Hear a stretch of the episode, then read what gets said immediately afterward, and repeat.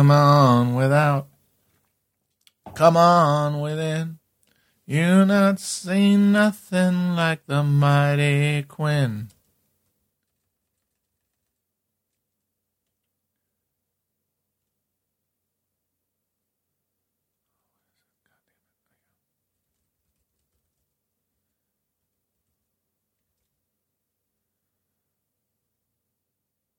Everybody's building ships and boats. Some are building monuments, others counting out floats. Everybody's in despair, every girl and boy. But when Quinn the Eskimo gets here, everybody's gonna jump for joy. Come on without, come on within, and not say nothing, got the mighty Quinn. Come on without.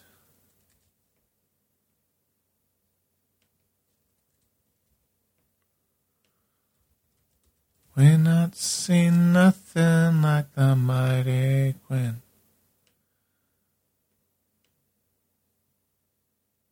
I like to go just like the rest. I like my sugar sweet. Jumping chains and making haste just ain't my cup of meat. Nobody can get no sleep, the someone anyone's choice. When Quinn the Eskimo gets here, everybody's gonna want a dose. Come on without, come on within. You're not say nothing like the mighty Quinn. Come on without, come on within. You not seen nothing like the mighty Quinn. If I do what I want to do, I can't decide on my own. Just tell me where to put it, and I'll tell you who to call. I didn't get no sleep. Everybody's out there feeding pigeons on a limb. But when Quinn the Eskimo gets here, all the pigeons gonna run to him. Come on without, come on within. You not seen nothing like the mighty Quinn. Come on without, come on within. You not seen nothing like the mighty Quinn. Shoot, I got the wrong. Can I change this? I need to change the designation. I got to edit the stream info because I'm not supposed to have. I have to have the correct type. Oh, I also didn't turn off the volume. Shit. Fuck, I'm really bungling today. Sorry, guys. I think I sound better. I realized I literally just forgot to turn the knob up on the volume last time, and when everyone was telling me it needed to be louder. Very apologetic. Sorry. I am not good at this stuff. Okay, it's now under talk shows and podcasts. Hopefully that will register.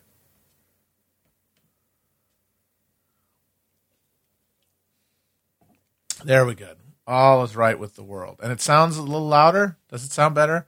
I was getting all frustrated and I realized, oh, I'm no longer just on my laptop with the laptop microphone. I have an external device over here with knobs on it, you fucking moron. You got to turn the knobs. So I turn the knob and I think it's louder. I turned off the other thing, so it should not be echoey any. So I'm going to turn it up a little bit more.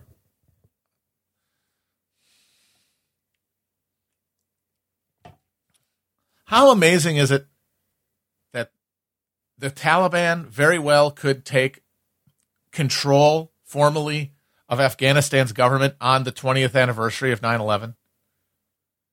Can you just get your head around that? And even if it isn't, it'll be close enough for government work. 20 fucking years. 20 years. All of it thanks to America's choice. A chosen war of aggression. We know this because we know that the Taliban offered in fall of 2001 exactly what we have now, or what we're going to have now, which is a Taliban as part of a government. At least. but without oh, and Al Qaeda and uh, Bin Laden handed over on a fucking plate to the United States, or at the very least, like executed in Afghanistan. Could have had that deal. And instead, we got this. And it, you cannot say that it was a mistake. This is the important thing that it was a bungle or a fuck up or a missed opportunity. We were, we've been, ever since the fall of the Soviet Union, the United States have been blindly groping for a political uh, agenda that could fit the underlying economic necessity of a continued war economy.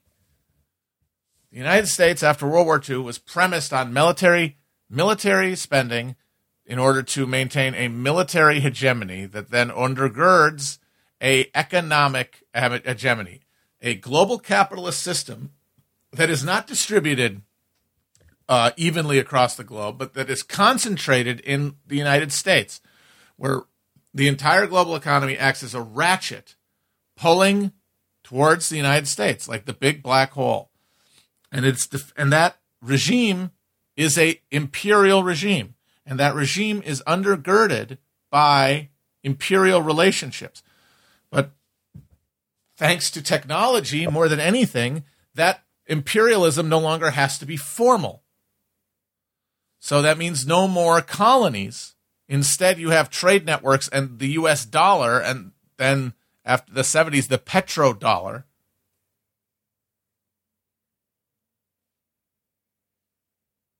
but it's also upheld by the military. It's upheld by this force projection that makes the American dollar the safest place for value to be stored because we have the fucking capacity to assert our fucking will, which is what is the actual basis for the value of currency.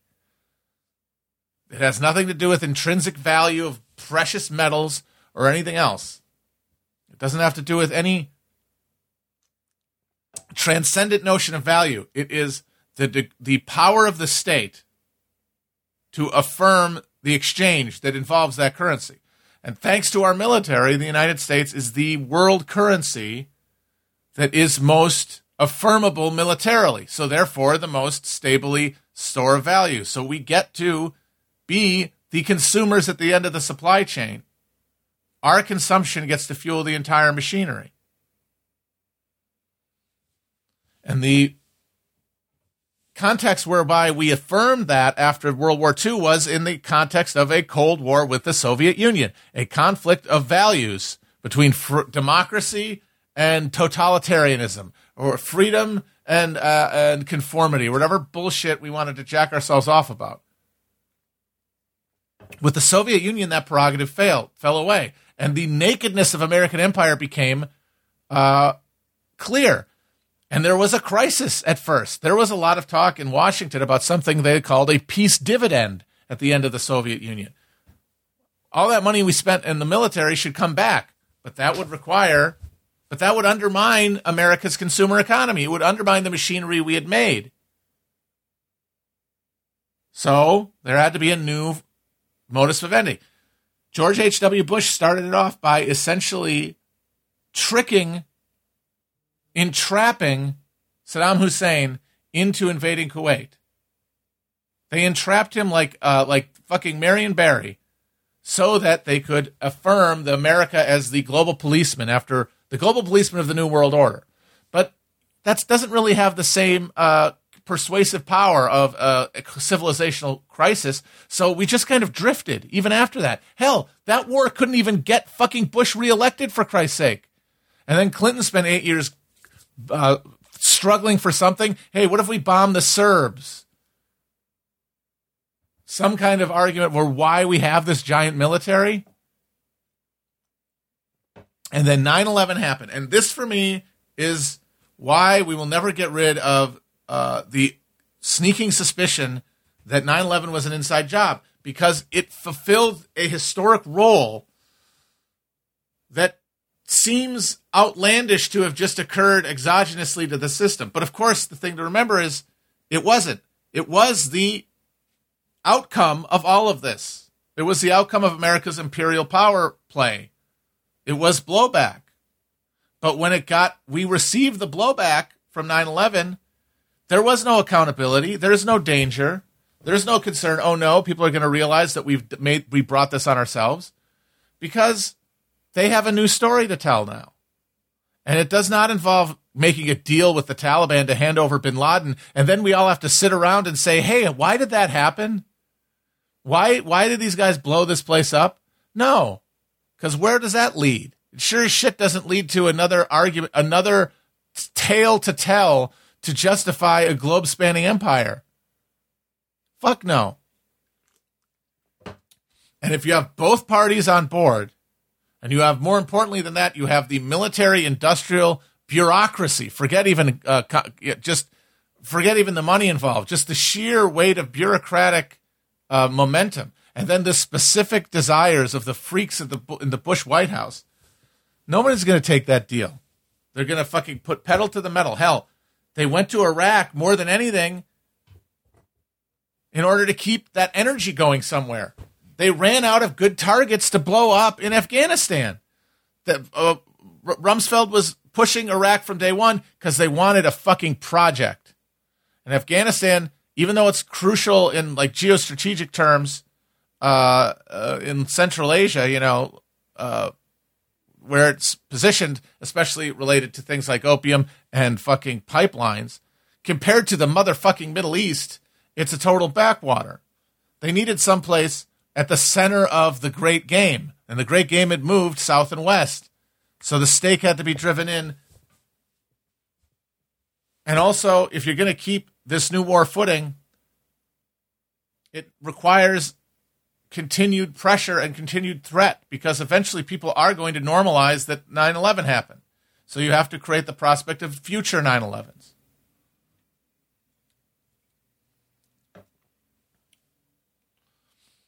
And it's like the joke about, like bin Laden said, that the point of doing 9 11 was to make America destroy itself through imperial overreach. And people say, ha, he's getting exactly what he wants. Well, it's no, it's what he wanted, but way more importantly than that, it's what he wanted. It's what the system demanded.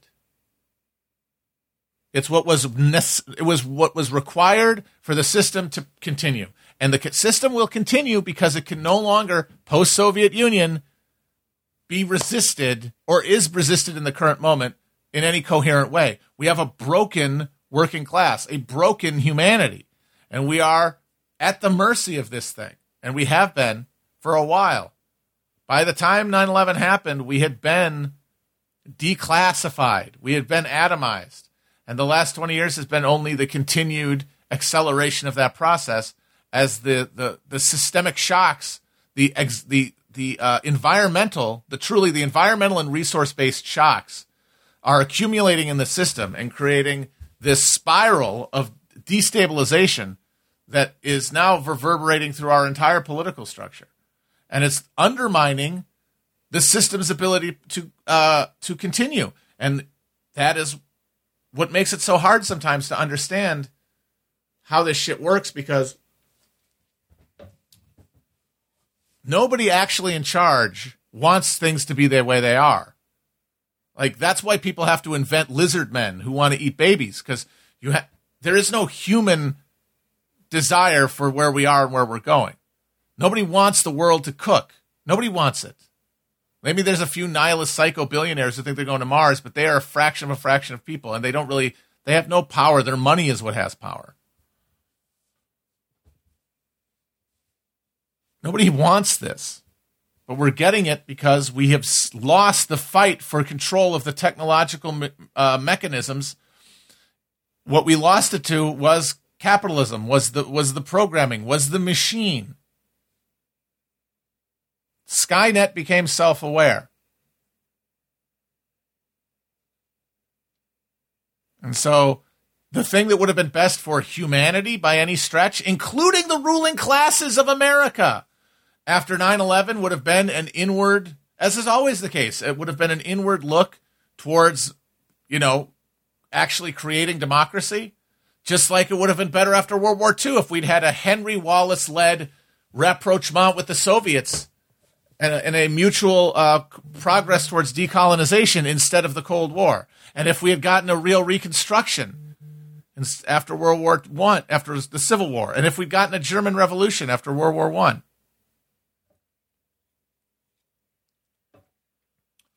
and at every turn, the wrench moved. The the the, the human in, intervention in the system became less. Our ability to actually do our regular lives and make it mean anything has has changed, has reduced.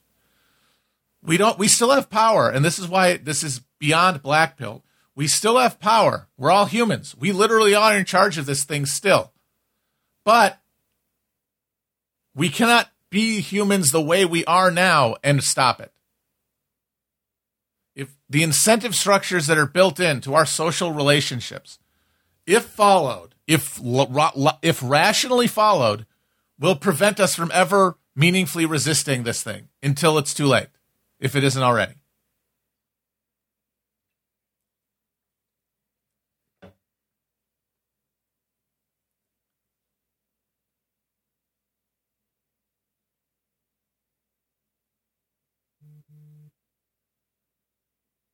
So the hope is that we become different people and that the changes the changes that are going to come to our understanding of our material relationships, and more importantly than anything, our faith in the existing structures that we operate under are going to be fatally compromised. And once that happens, we aren't the same people anymore. We respond to different stimuluses and different uh, different motivations and respond differently.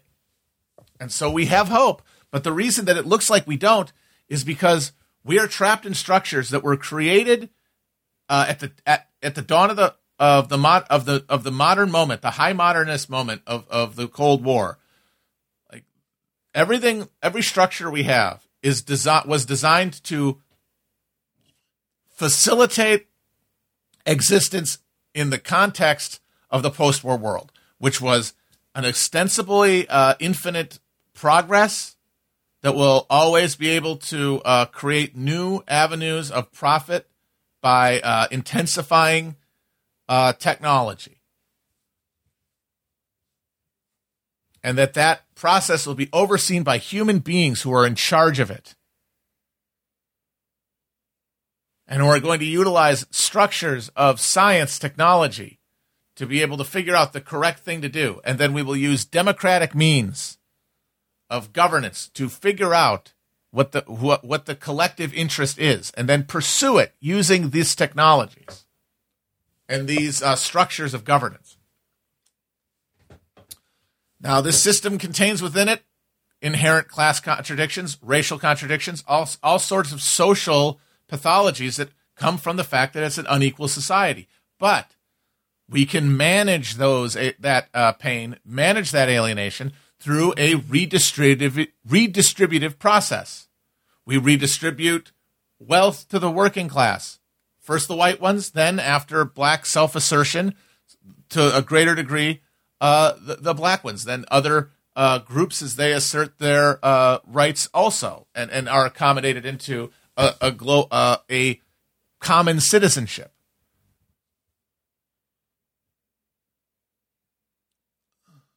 And that we will all be deliberating through the lens of a mass mediated culture where we all have certain understandings of what America is, American interests. We have a certain credulity uh, to the best interests, or to the, uh, we have a credulity about things like the media and things like government. We assume a level of honesty. Uh, we assume a level of trust because if we're in the center of this thing, if we're people who are who have succeeded enough to be citizens to vote, then our experience with America has only been positive. We won the war, and now we're creating mass comfort in, cons- uh, in a consumer society where we all get to be wonderful. We all get to be. We don't get to express our individuality, our humanity through control of our work, but we do get to express it through control of our environment in the form of consumption. So we have sublimated away all of that class conflict. And we get in return material comforts. We get the suburban home. We get uh, new and better appliances that make our lives easier. We get dreams of greater and greater uh, uh, uh, consumption, bigger cars, bigger houses, trips uh, to Disney World, fantasies we never knew could imagine. We create and then pursue them, and we can pursue them. And it functioned for a while. But then, first, the social uh, conflict started heating up in the 60s. But at that very moment, the environmental constraints, the material constraints started to kick in. The one of those big key of that equation, cheap energy inputs, blew off. This whole thing, the, the, the there were a bunch of uh, warning signs that the, the system was going to seize up in the 70s, uh, and Nixon tried his damnedest to try to keep the thing going with the, pushing every button uh, that Keynes has. But it was the fucking uh, oil crisis that permanent made it permanent and that put us in a new permanent position vis-a-vis all these inputs. And what that meant is, is that the treats couldn't flow. The promise of treats would would dry up. And instead of confronting that, because by then the Democratic Party had become a husk with no working class imperative, and all it had was more uh, liberal moralism to sell people. Wear a sweater and stop wanting so much.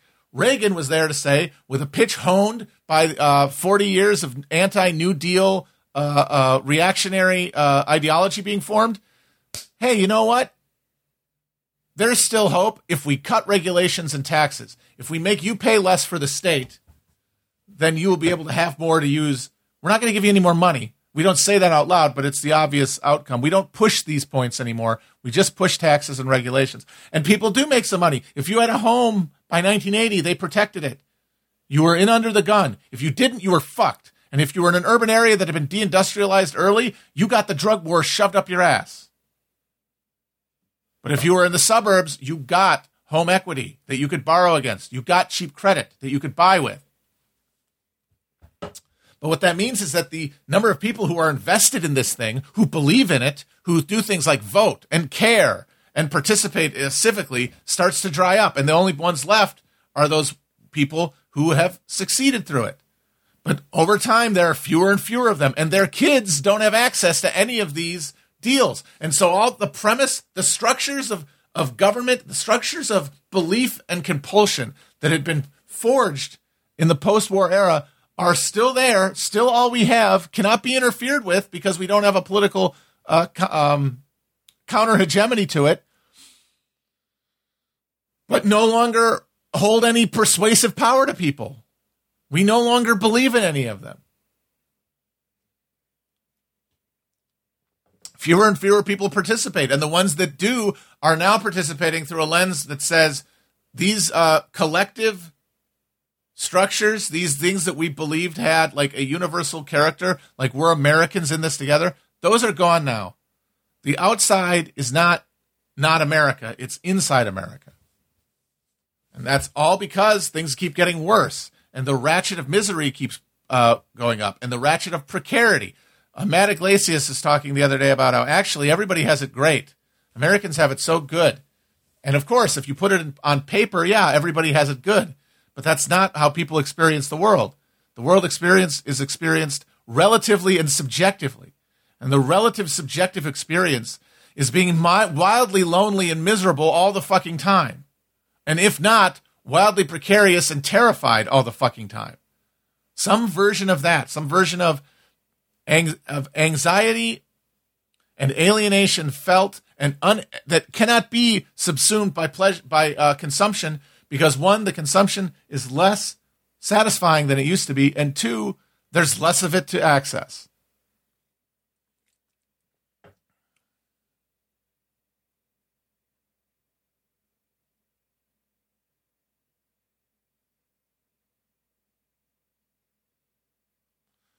So everybody is miserable. You can put them on a graph and say their lives are, uh, by relative measure to other countries, great, uh, and there and uh, things are. John Chait said that the other day. He's like he's saying why everyone's mad is Fox News, and he eliminated all these other options, and by and he, by pointing out that the math, the science didn't work. And for him, it's like, hey, things are getting worse. And Chait says, actually, things are doing fine. Things are actually getting better. Uh, uh wages are slightly increasing, and you know, uh, all these people are earning, uh, uh, you know, middle class lifestyles. Sure, it doesn't feel that way. And that's where people live. People live their lives through those felt associations. And politics is an expression of those feelings, not rationality, not some coherent ideology. Very few people operate that way.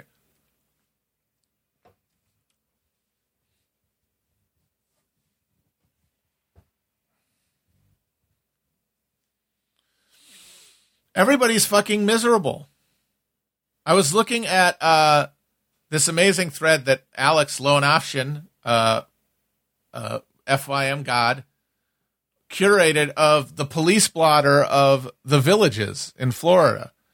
And a bunch of people driving drunk in golf carts. But one that stuck out for me was a woman who was arrested at a Burger King in the villages for losing her shit on a uh, Burger King employee because she didn't like the tomato in her Whopper and she called her the N word and I think like a black bitch or something and was actually arrested. She got probation. Now, obviously, this is a racist, bitter woman uh, who just saw a a black person who was not subservient enough to them and was enraged by it. But just imagine the idea that you're going to get mad that your fucking tomatoes in your Burger King aren't good. It's Burger King, man. It's never been good. You live in the villages. How could this be your last straw? Like I can get somebody whose life is a misery getting a bad tomato in a in a Whopper and then they don't get a nobody helps them and they flip out. This person's life is a sim, is been a gossamer hammock but it feels like misery because they're getting old, because they know they're going to die, because they have to displace that anxiety somewhere and they put it in these culture wars. They put it in fixating on not any of the pleasures of their life, but the all the ways that the pleasure isn't sufficient so that they can build up uh, resentment, which is the only kind of feeling they can have anymore. And people call that a Karen or whatever, but everybody is doing that to some extent or another. Everybody is trying to find somebody to yell at for the misery they feel, no matter where they are on the scale. It's universal misery. And it is expressed through a universal desire to yell at someone because fundamentally we are consumers. We're not workers. We're not PMC either. Uh, we're not bugmen. I mean, we're not any of this shit. We are fucking consumers. I mean, I guess that is Bugman. Fine. But we are all, no matter where we are on the spectrum, no matter what our edgy political takes are, no matter uh, what Chan we visit, we are fucking consumers. And that means that when we're confronted with a bad customer service experience, which all of us feel we're getting from living in the United States right now, everybody feels like they're getting a bad consumer experience they have only the resource and recourse to yell at someone to make it change because the assumption that we all live with and don't speak of is that we have no power over anything. We individually, people, have no power over everything. There is somebody else somewhere who does, though. And if we yell at them, we will get somewhere. The same way that if we uh, yell at Verizon long enough, they'll do something.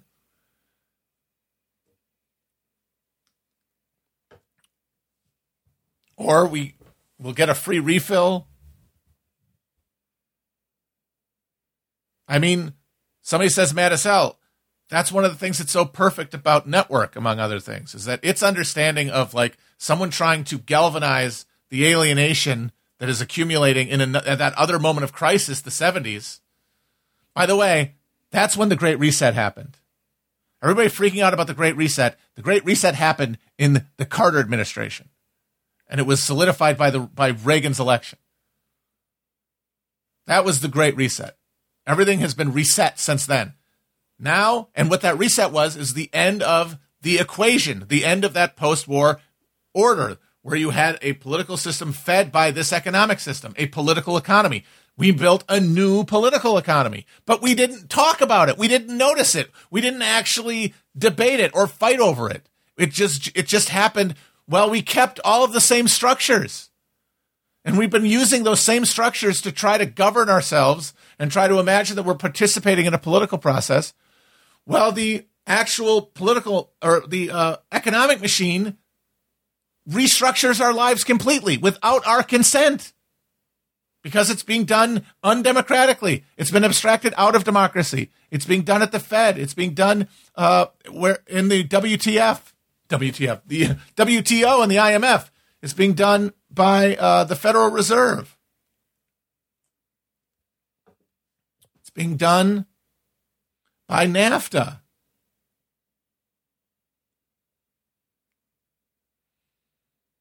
So every decision is made, uh, every crisis emerges, and a decision is made. And the decision is made at the expense of people in favor of profit. That is chintzy, but it's true. And of course, there are people associated with those profits, but they are really just at this point along for the ride. None of us are actually in charge of the thing anymore. And so the reason everything looks hopeless is because we have structures that exist that are no longer connected to power in any way, but we have no way to act differently because there's no counter hegemonic uh, structures that we can involve ourselves in. We used to have that. We had a working, a, a, a conscious working class political counter hegemony in this country that lasted from the Popular Front to the 70s. It, it reached its apogee in World War II. It was beaten and destroyed and broken after the war with uh, the counter revolutionary forces of the American uh, bourgeois coming together to carry out the second Red Scare, to pass Taft Hartley.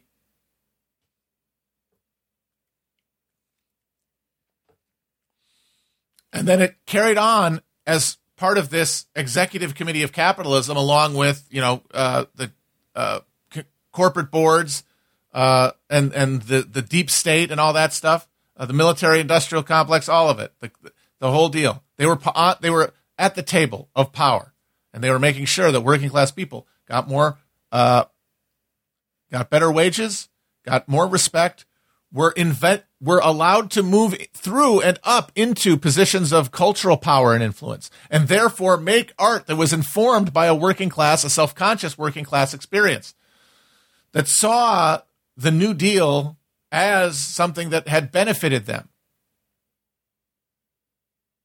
Once you change the uh, economic structure, once you break working class power, like was broken in the 70s and 80s, that conveyor belt to culture is broken. Nobody, more and more, working class people cannot expect their kids to be able to uh, take the risks to enter the arts uh, or to be able to uh, compete on an even playing field with the richer children of the upper classes uh, for the meritocratic spots that they're all going for.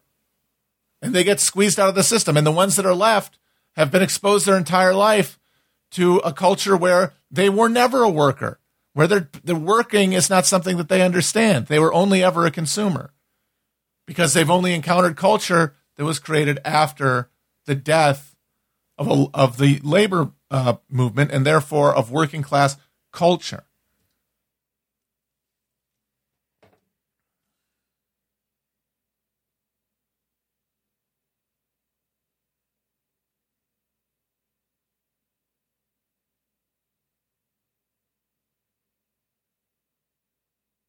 But the hope, the reason that there's wild hope in everyone's hearts, or should be, is that these structures are, of course, doomed to be destroyed by the changing uh, material conditions that they deny. But that doesn't just mean, you know, climate change. It doesn't just mean uh, uh,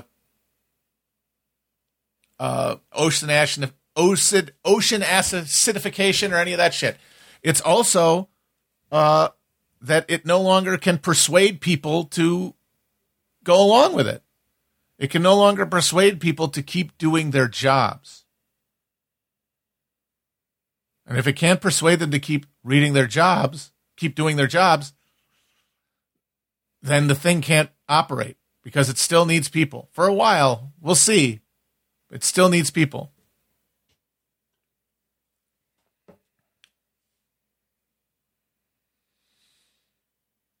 But right now, we're all stuck at the end state of, of consumer panic where we're just complaining to capital, complaining to the, going on the internet to, to, to complain to the, uh, the helpline of the United States on Twitter, uh, anywhere else.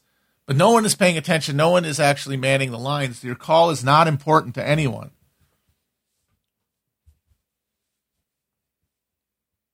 And that's why it feels helpless. But that just means people have to are going to lose faith in this thing. If you don't get enough calls, if you don't get enough responses, you will decide to do something. Now, the thing they're going to do isn't necessarily going to be great. Not everyone is going to be spontaneously moved towards communism, but the window opens. The historic window opens. There's a reason that Toussaint Breda, which was what he was named called for most of his life, when he uh, came to prominence in the Haitian Revolution, started calling himself Toussaint Louverture, the opening. Because that was a Haitian phrase for like a liminal space where where possibilities emerge. And he was that. He was the opening that like Haitian humanity could flow through.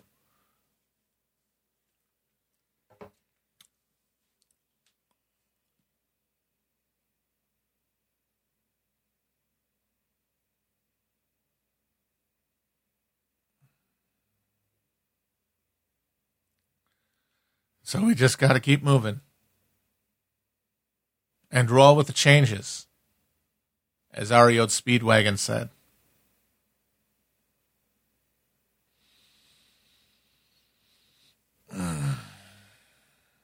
But of course, this requires a certain degree of faith, a leap of faith that we haven't gone past the point of no return, that Skynet has not completely con- grabbed everyone who matters But th- that hope is the same hope that carries you through the day. The hope that makes you think that opening your eyes is going to be worth doing, and that spending any time on Earth is worth doing, and, and that is that is not a rational thing, and it's certainly not a prediction that you can confidently make through the mists of absolute bafflement that make up our understanding of the world around us.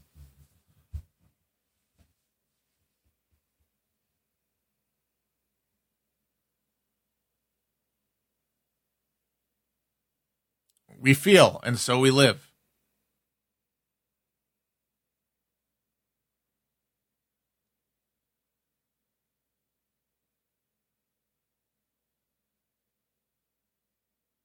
And yeah, that's why I think it's going to be religious. I think there's going to be a religious element to it, but I don't know what it's going to be.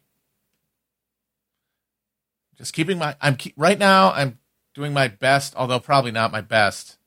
I'm doing I'm doing a attempt at keeping my no, my, keeping my ear to the ground to hear the tremble of horse hooves. Trying my, I don't know.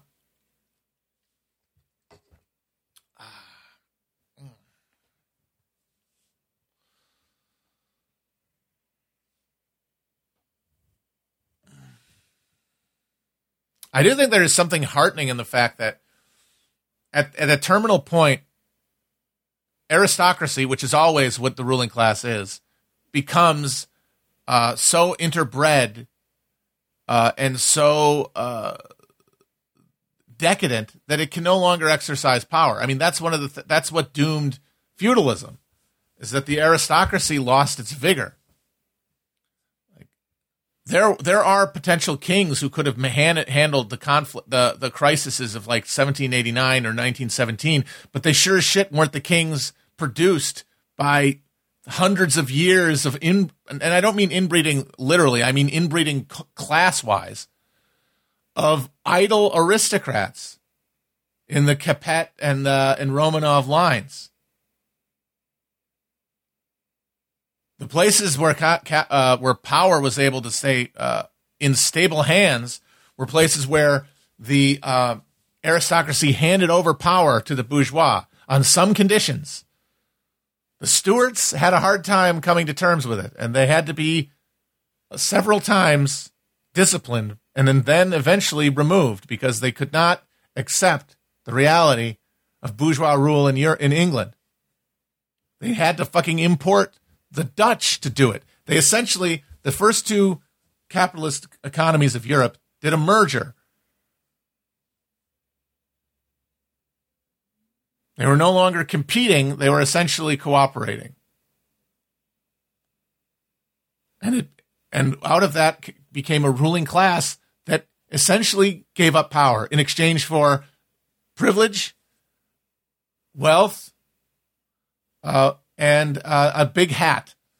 And so the Dutch and Krauts who came after the Stuarts were a new housebroken ruling class. But in countries where that process happened differently, like France, like Russia, uh, the ruling, the uh, aristocrats held power until they had lost their control over uh, the restive populace and were ruled by incompetent dullards whose ability to intervene in events from a position of information and, and will and authority, leadership, had been attenuated by their lack of struggle. That their lives had been just as fat little babies sitting around. And that had been true for their their parents and parents' parents.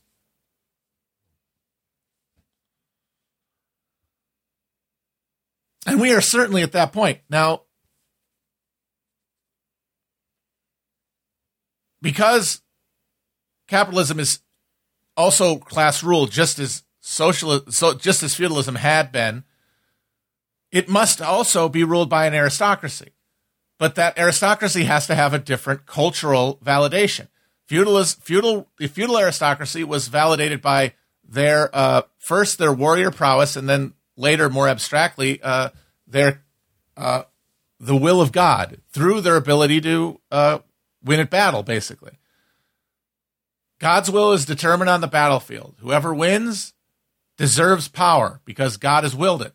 That is the evangelical Christian notion of right that persists today into uh, uh, America's ideology, America's national ideology, which is at war with its uh, in, the international ideology of, of uh, finance capitalism.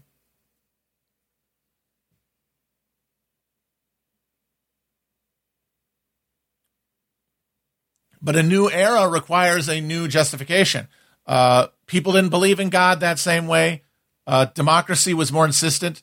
People at the base had more of an ability to articulate their uh, their wants and desires and rights, like the urban hordes of uh, Paris and Moscow. And in that context, a new validation for aristocracy had to emerge, and it was the meritocracy. And that's why the signal figure of liberalism, the the godhead of liberalism is Napoleon Bonaparte, the meritocrat of meritocrats who seized power from the decadent and decayed uh, Bourbon dynasty through sheer will and ability. Replaced one monarchy with another where the premise was not God, but of one's ability. Napoleon when he crowned himself emperor, he literally crowned himself emperor. He put the motherfucking hat on his own head. Pope, fuck off. He had nothing to do with it.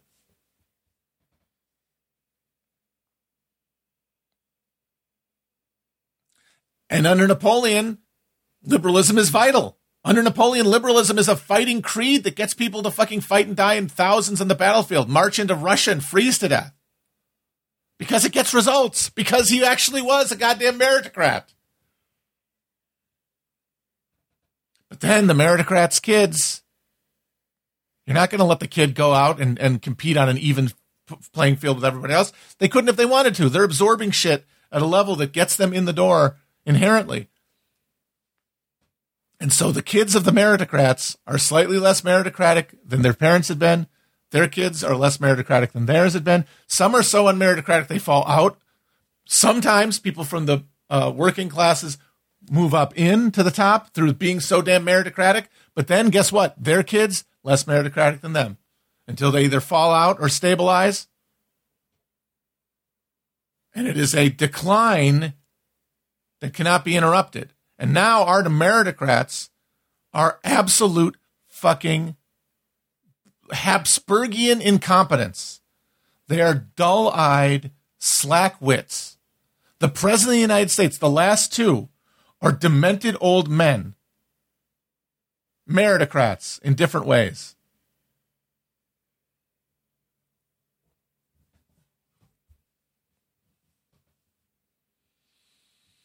And so that's part of the reason that this machine is, this fucking plane is crashing into the mountain is that they have no ability or will to work against uh, the imper- imperatives of capitalism, even if they, even if they wanted to, even if they desire something different. They can only express it through the most idiotic way.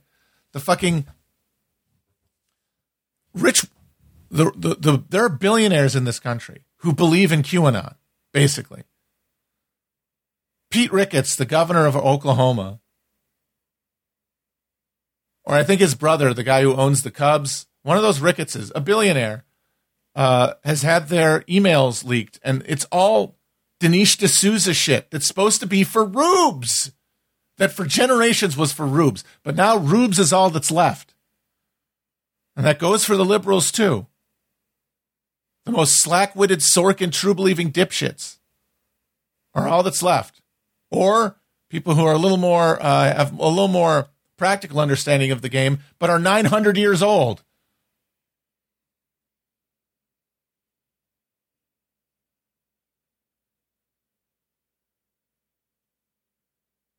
Our gerontocracy, they hang around because they're the only people with institutional knowledge anymore.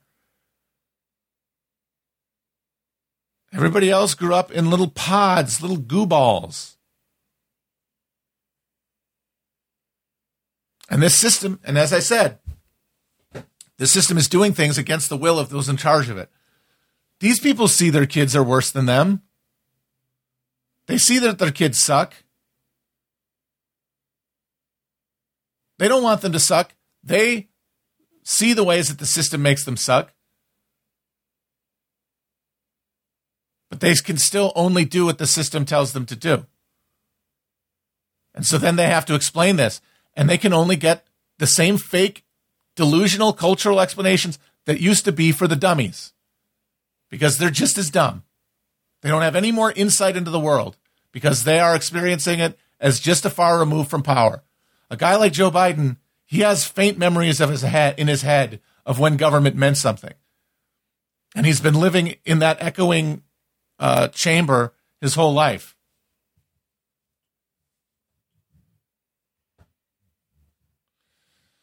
That's why these old fucks are in charge of the Democratic Party because there is no will to take power from them among those younger than them because power doesn't mean anything to them because they know it's not real.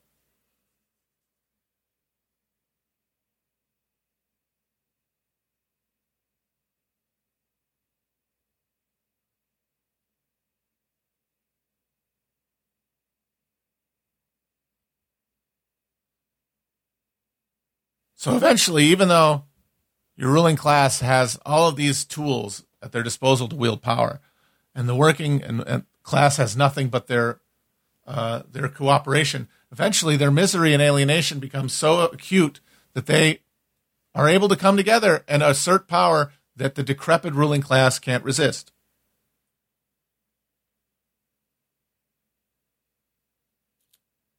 I do believe that we will get to a point of, of, of organizing among the, the, the dispossessed, the increasingly dispossessed.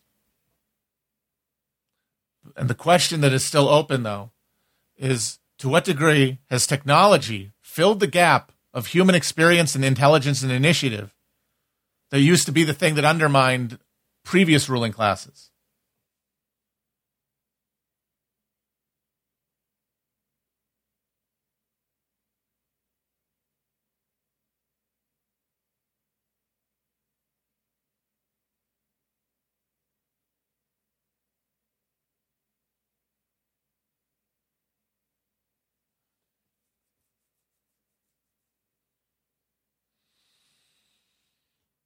And there is a hole that we can't see into because it will only prove itself one way or the other through the passage of time uh, and the intervention of events, which we can't know. We can only participate in them uh, in good faith, and that is that is our task: to participate in good faith in, in the life that uh, emerges around us, and not to deny uh, deny it, it in fantasy.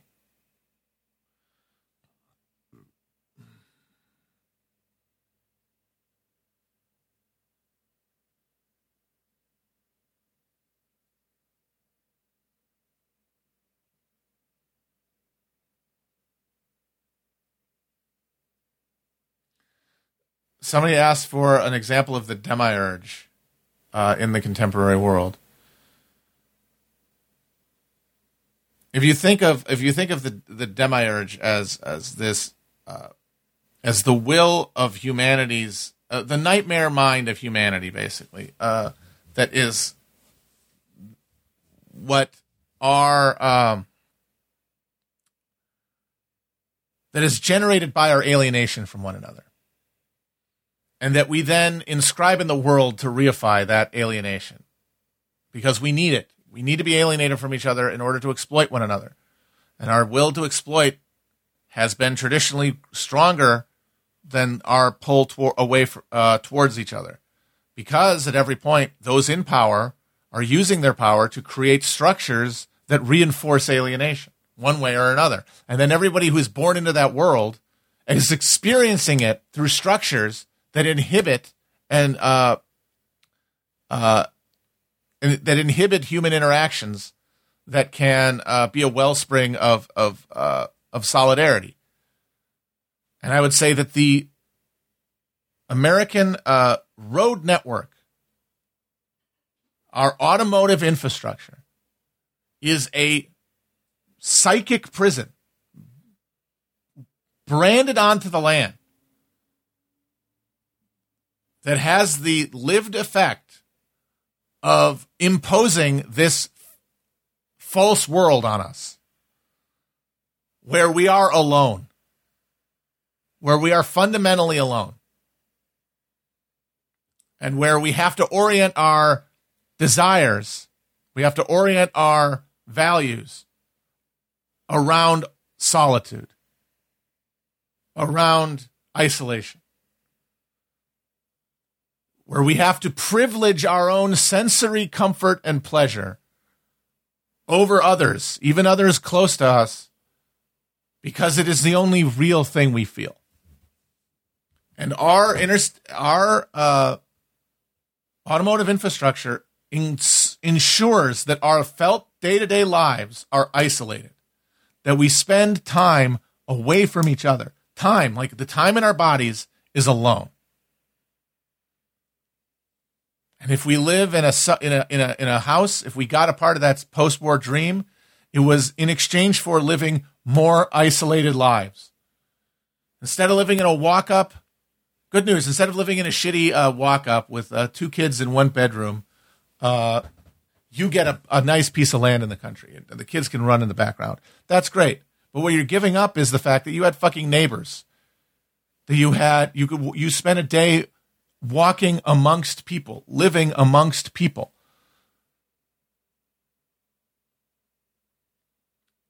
The, the, that suburban ease and comfort and convenience is at the expense of time spent with others. Now, if people say, do New Yorkers talk to their neighbors? Of course they don't now. Of course they don't now. This is the next step of that. Our fucking uh, computer infrastructure, our, our media infrastructure, our, our mediated lives generate that are now uh, pumped to us through Wi-Fi are another lattice work of demiurgical re- constraint.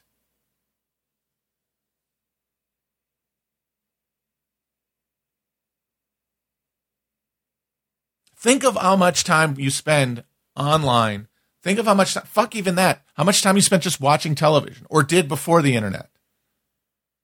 That was time that you did spend, I'm sorry, commiserating, building notions of value, building notions of uh, the good, building feelings around ideas and, fr- and symbols that are forged in a social context. We receive these symbols passively and apply them from a and, and apply a solipsistic lens to them. And that is not a choice we make. It is not us moving towards sin. It is us being put into a black iron prison. That is Yaldabaoth swooping in and severing us from connections that would pull us uh, towards the light of uh, the light of unity, which is where we are all always living, but not feeling as though we are living.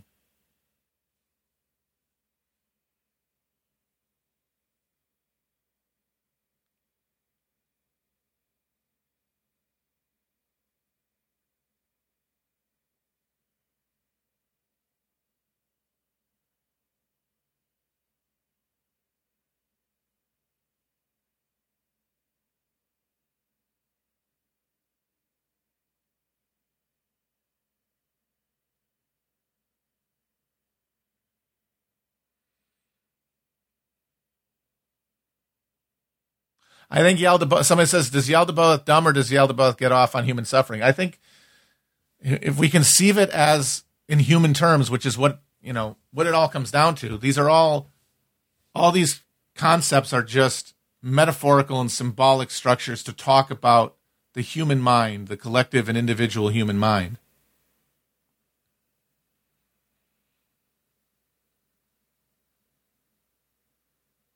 And if there is a evil God in intervening through a assertion of will and power uh, into our affairs as humans, it is not individual. Ch- it is not the choices of individuals. It is the combination of uh, the the ritualized sadism of those choices. And I think that's the real uh, symbolic value of of you know Epstein shit and uh, and Bohemian Grove. It's the it's just a, it's a, it's a sociological observation that people of a, of sufficient acuity of mind to know what they are doing when they are presiding over this system have to ritually invert human values in order to continue living. Consciously, subconsciously, they do this. The more self aware they are, the more consciously they have to do it. And that means ritual affirmations of evil. Now, the problem with this metaphor and the reason it's dangerous just out there as a way to understand the world and why it leads to things like QAnon is that I think the way people understand this process is as powerful people doing rituals to affirm their power and to uh, make us miserable. I honestly feel that it is is that these rituals are better understood as coping mechanisms. You are trapped at the apex of a power structure that you are fully invested in. It's giving you more, it's giving you pleasure, but more importantly, it is giving you the anxiety of losing that pleasure. But it's also making you carry out monstrous acts and, and, and preside over monstrosity. Well, if you feel that you cannot leave that position, and you won't, remember, if you do and leave, somebody else comes in who's in that spot who doesn't have those qualms, then you have to do something to, to make the evil good. Hitler did that these through his uh, racial occultism, and our rulers do it through whatever fucking weird uh, uh, reptile religions they follow. Now, not all of the ruling class has to do that. Remember, I said they're mostly dummies, and dumb people never have to worry about this stuff. Dumb people are so fully propagandized by their own bullshit that they spew out culturally that they it doesn't even occur to them. Like the Rickettses, like those dumbasses, like the fucking Koch brothers who think libertarianism was real.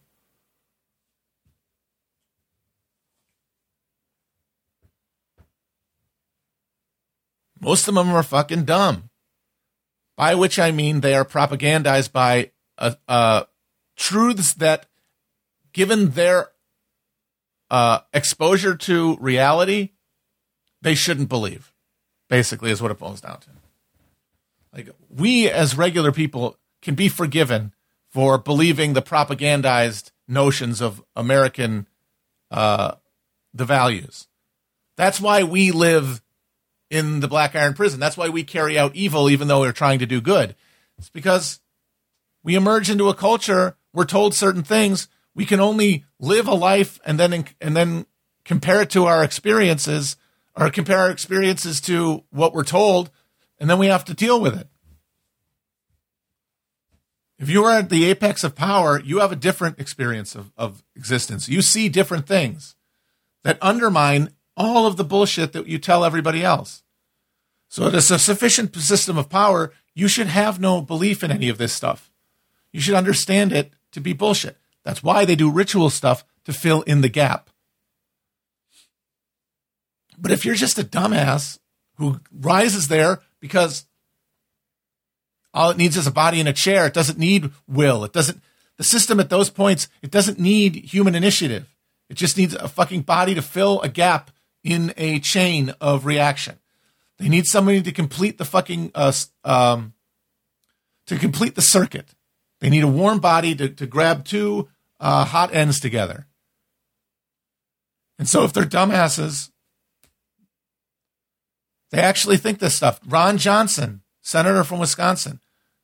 Uh, my cousin knows his family and has been to his house.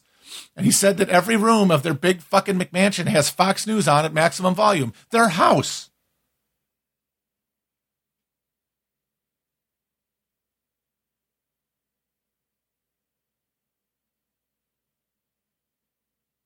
He's a moron. He should know better. But he doesn't need to know better because what do you need to be to be a senator? You need to be a warm body in a suit who will vote away. Same way in all structures of government. There are a few places at, at high at high levels of uh, sensitivity and intricacy that you still need t- intelligence, and that's where all the sickos are. That's where all the people who have some freakish, inverted, consciously evil understanding of the world live because you still need to be smart.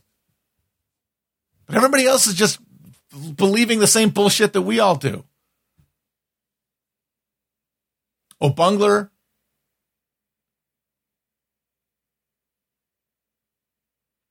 O'Bungler oh, is a pure narcissist. He believes only in himself and completely to, in himself to a, de- to a degree where he has become God, which is, of course, the ultimate sin and makes him Satan. A human turned into a god is Lucifer.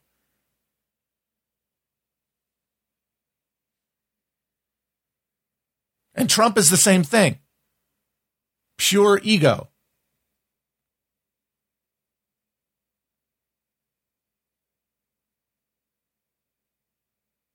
But Trump is also, Trump isn't really dumb so much as he doesn't care. He is so purely self uh, fixated that he doesn't care. He has no intellectual vanity. Obama has intellectual vanity. Trump just wants everyone to be paying attention to him. But that's who's going to run for president. And, and a glitching old robot like uh, Joe, Joe Biden who still thinks it's 1975. That's it.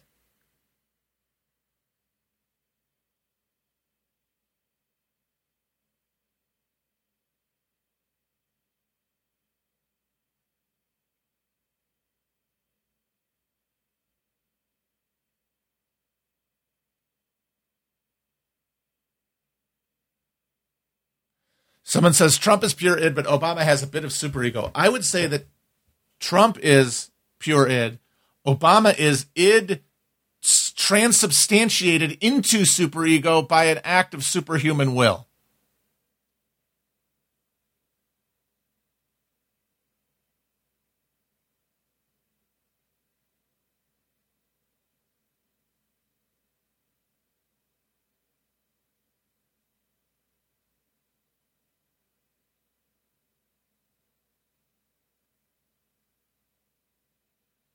And that's why I really have to say that uh, if I have an, a candidate for like archon of archons right now, it would be Biden.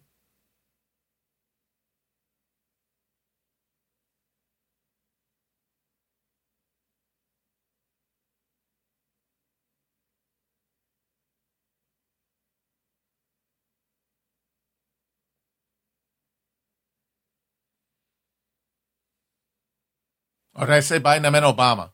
Archon of Archons is Obungler, for sure.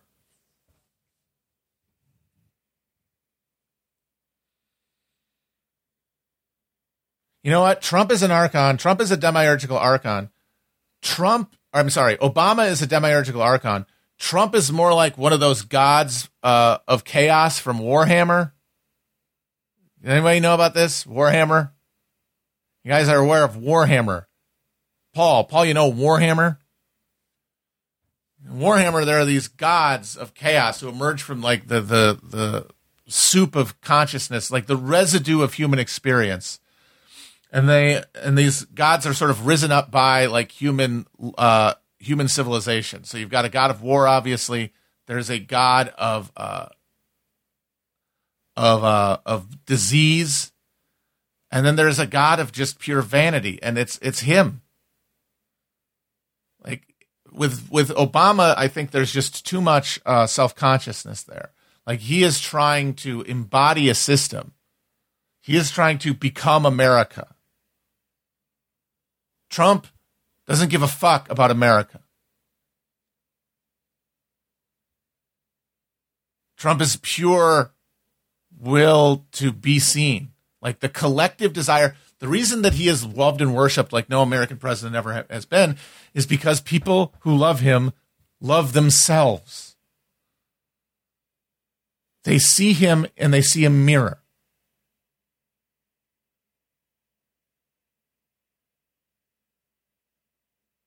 He is a media personality. He is a big, he is a air balloon filled with the collective narcissism of the white boomers, basically.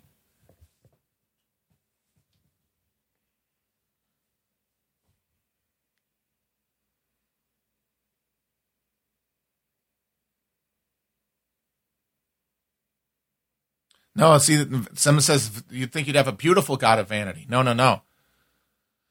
That imagines that there is an objective beauty standard that I'm held to. Uh uh-uh. uh My existence is self validating. It's not because I'm beautiful, it's because I'm me. That's why people love Trump, because he asks nothing of them, just like they ask nothing of themselves.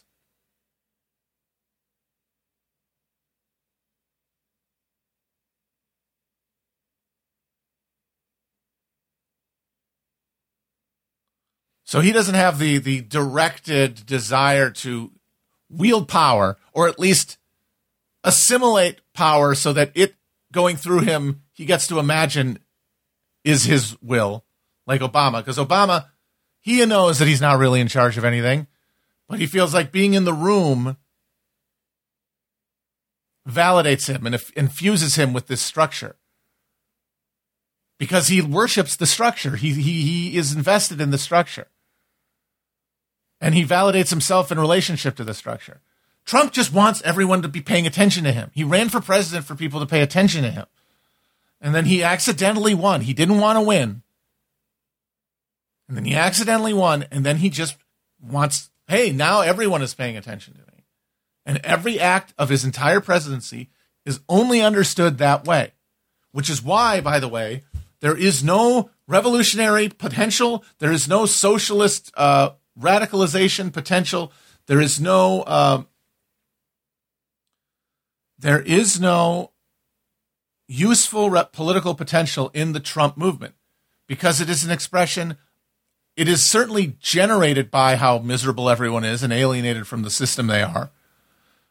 But it captures that the, the form that it, it that captures that feeling is a form of pure nihilistic narcissism. It is looking in the mirror and being bewitched, which is the opposite of the uh, perspective that needs to be asserted in the political stage in order to actually create people willing to work against their own most narrowly conceived of pleasurable interests. Like I said, be willing to work for free. Trump has never worked for free. He's never worked, period. He's never for a second thought, what can about doing anything that wasn't in his most narrow, selfish interest. And that goes for everybody who votes for him. Not that that's all they feel, but that when they vote, that's all they're feeling. And even if they have some sort of vague populist resistance, their votes aggregated are simply this this monstrous un, uh, unshambled id.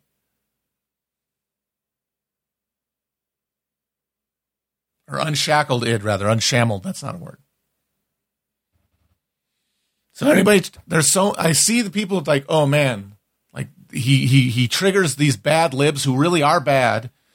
Uh, his, his followers have a, a knee jerk, um, distrust of all these institutions, which really are bad, if we could just turn them towards a project. As long as it is Trump, as long as the form is Trump, and if it's through the two party system, that's the form it'll take, because that's all there is. It will be this narcissistic project, this nihilistic project.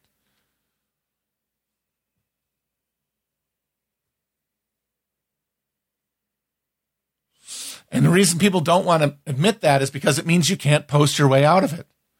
You can't, oh, I'm going to, I'm going to epically meme Trumpism into being socialist. And then all these dumbasses are going to vote uh, for what they think is Trumpism, but is actually socialism. No. No. Now, these Trump voters could be part of a future coalition that challenges capitalism. That's the thing. And that is the thing that a lot of leftists claim, and they are wrong. If you vote for Trump, you're, you cannot be uh, part of the uh, pro- the solution. That is absolutely incorrect. Bernie understood that, and it's key. In fact, it's Im- important and it's crucial to any progress because there's a lot of them, and a lot of them are genuinely getting fucked by capitalism, and could be useful against it. But they will have to be appealed to from a political uh, project that is orthogonal to Democrats and Republicans. But that means you can't meme your way into it. You can't just argue culture war stuff and hope it has the accumulated effect of pushing us towards socialism. It only advances this sterile culture conflict that benefits the machine that's whirring in the background the whole time and doesn't give a shit about the outcome of these contests.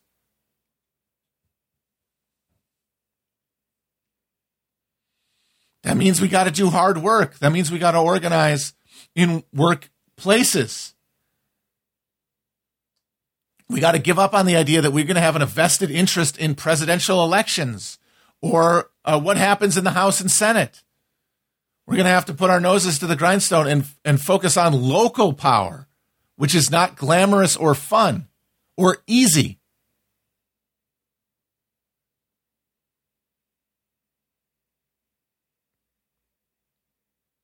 It's going to take a lot to push people off of that hedonic treadmill, but it's happening. It's happening in bits and pieces, person by person across this country. And eventually you get enough popcorn kernels going off, and you have the potential for something to emerge, not the necessity that it will, not the guarantee that it will. This is why, in my mind, Marxism doesn't have to answer to any question of teleological. Uh, uh, it doesn't have to. Marxism doesn't have to answer to the charge that it is excessively teleological, because right there in the manifesto it says you have a conflict between classes, one class wins, or there's a common ruin. Common ruin is on the table. Common ruin is the fucking uh, house favorite.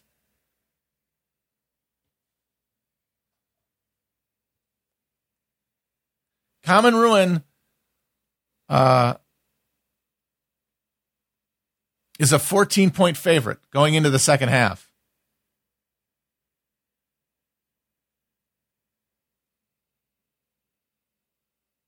But we can't say that's happening now. We don't know that's happening now. Saying it is happening now is indulgence to get out of the political commitments that morality uh, requires of you. And here I speak of myself too.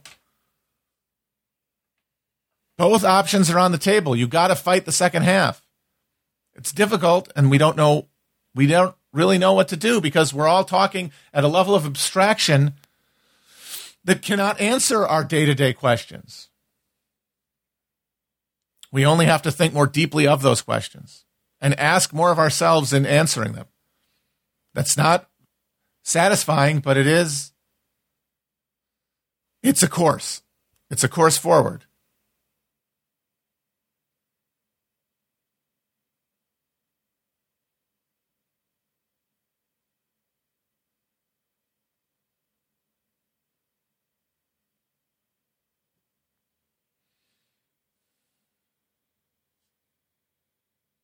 Yes, doomerism is absolutely bourgeois. It is a it is a decadent attitude. And everybody is going to be indulging it to some degree or another because we're humans and we're di- treat addicted and we are solipsistic. We're not going to change that overnight.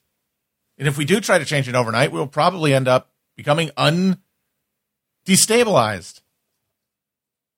But we have to every day try to adjust try to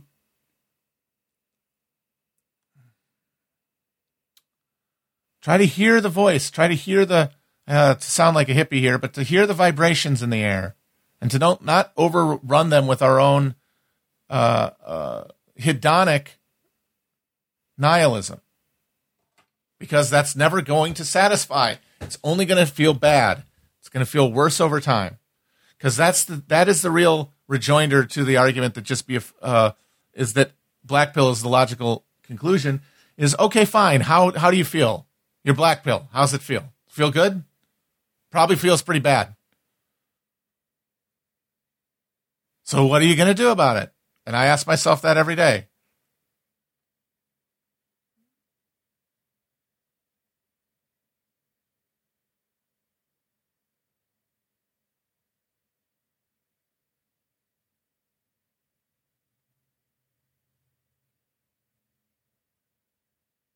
and if and if it feels fine, if you're like grooving on uh on doomerism, and it's like you've got a balance where you're not miserable, more power to you.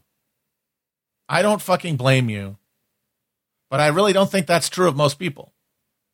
I think most people are are are not satisfied with the hedonic calculus that they're operating off of.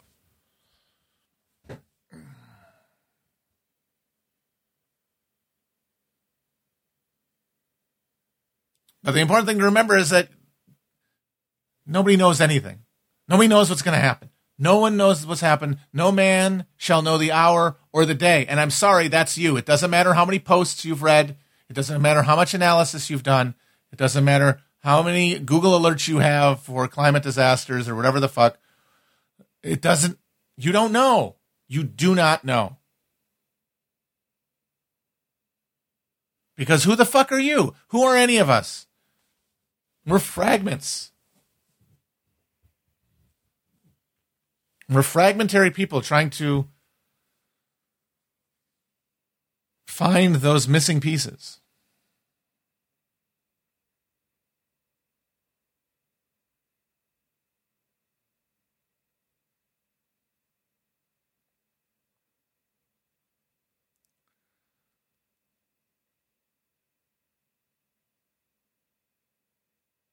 Giving up giving up the certainty that we're seeking is is agitating and I think in a good way because if you're agitated you are aware something is wrong and you have to address it. There might not be a, a reason, but I really think that if you search for a place to put your energy, that you'll find it. If you're pursuing in good faith a place to put them.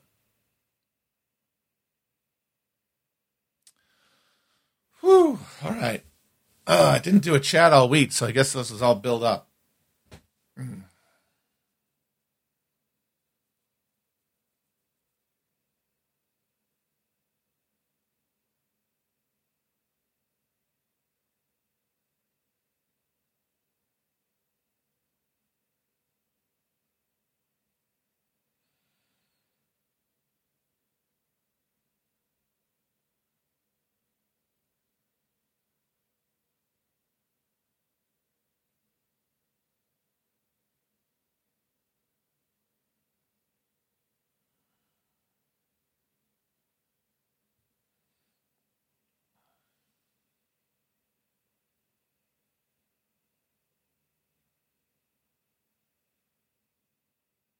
I am on Letterboxd. I just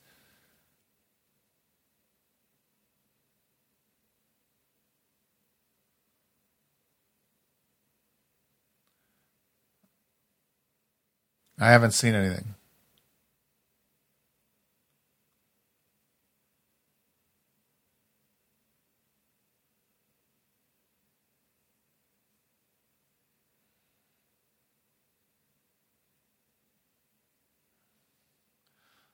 Okay, so next week I'm going to try to uh, maybe on Monday we'll talk about what uh, book to do next. If anyone has any ideas, we'll talk about them next week and then make a decision.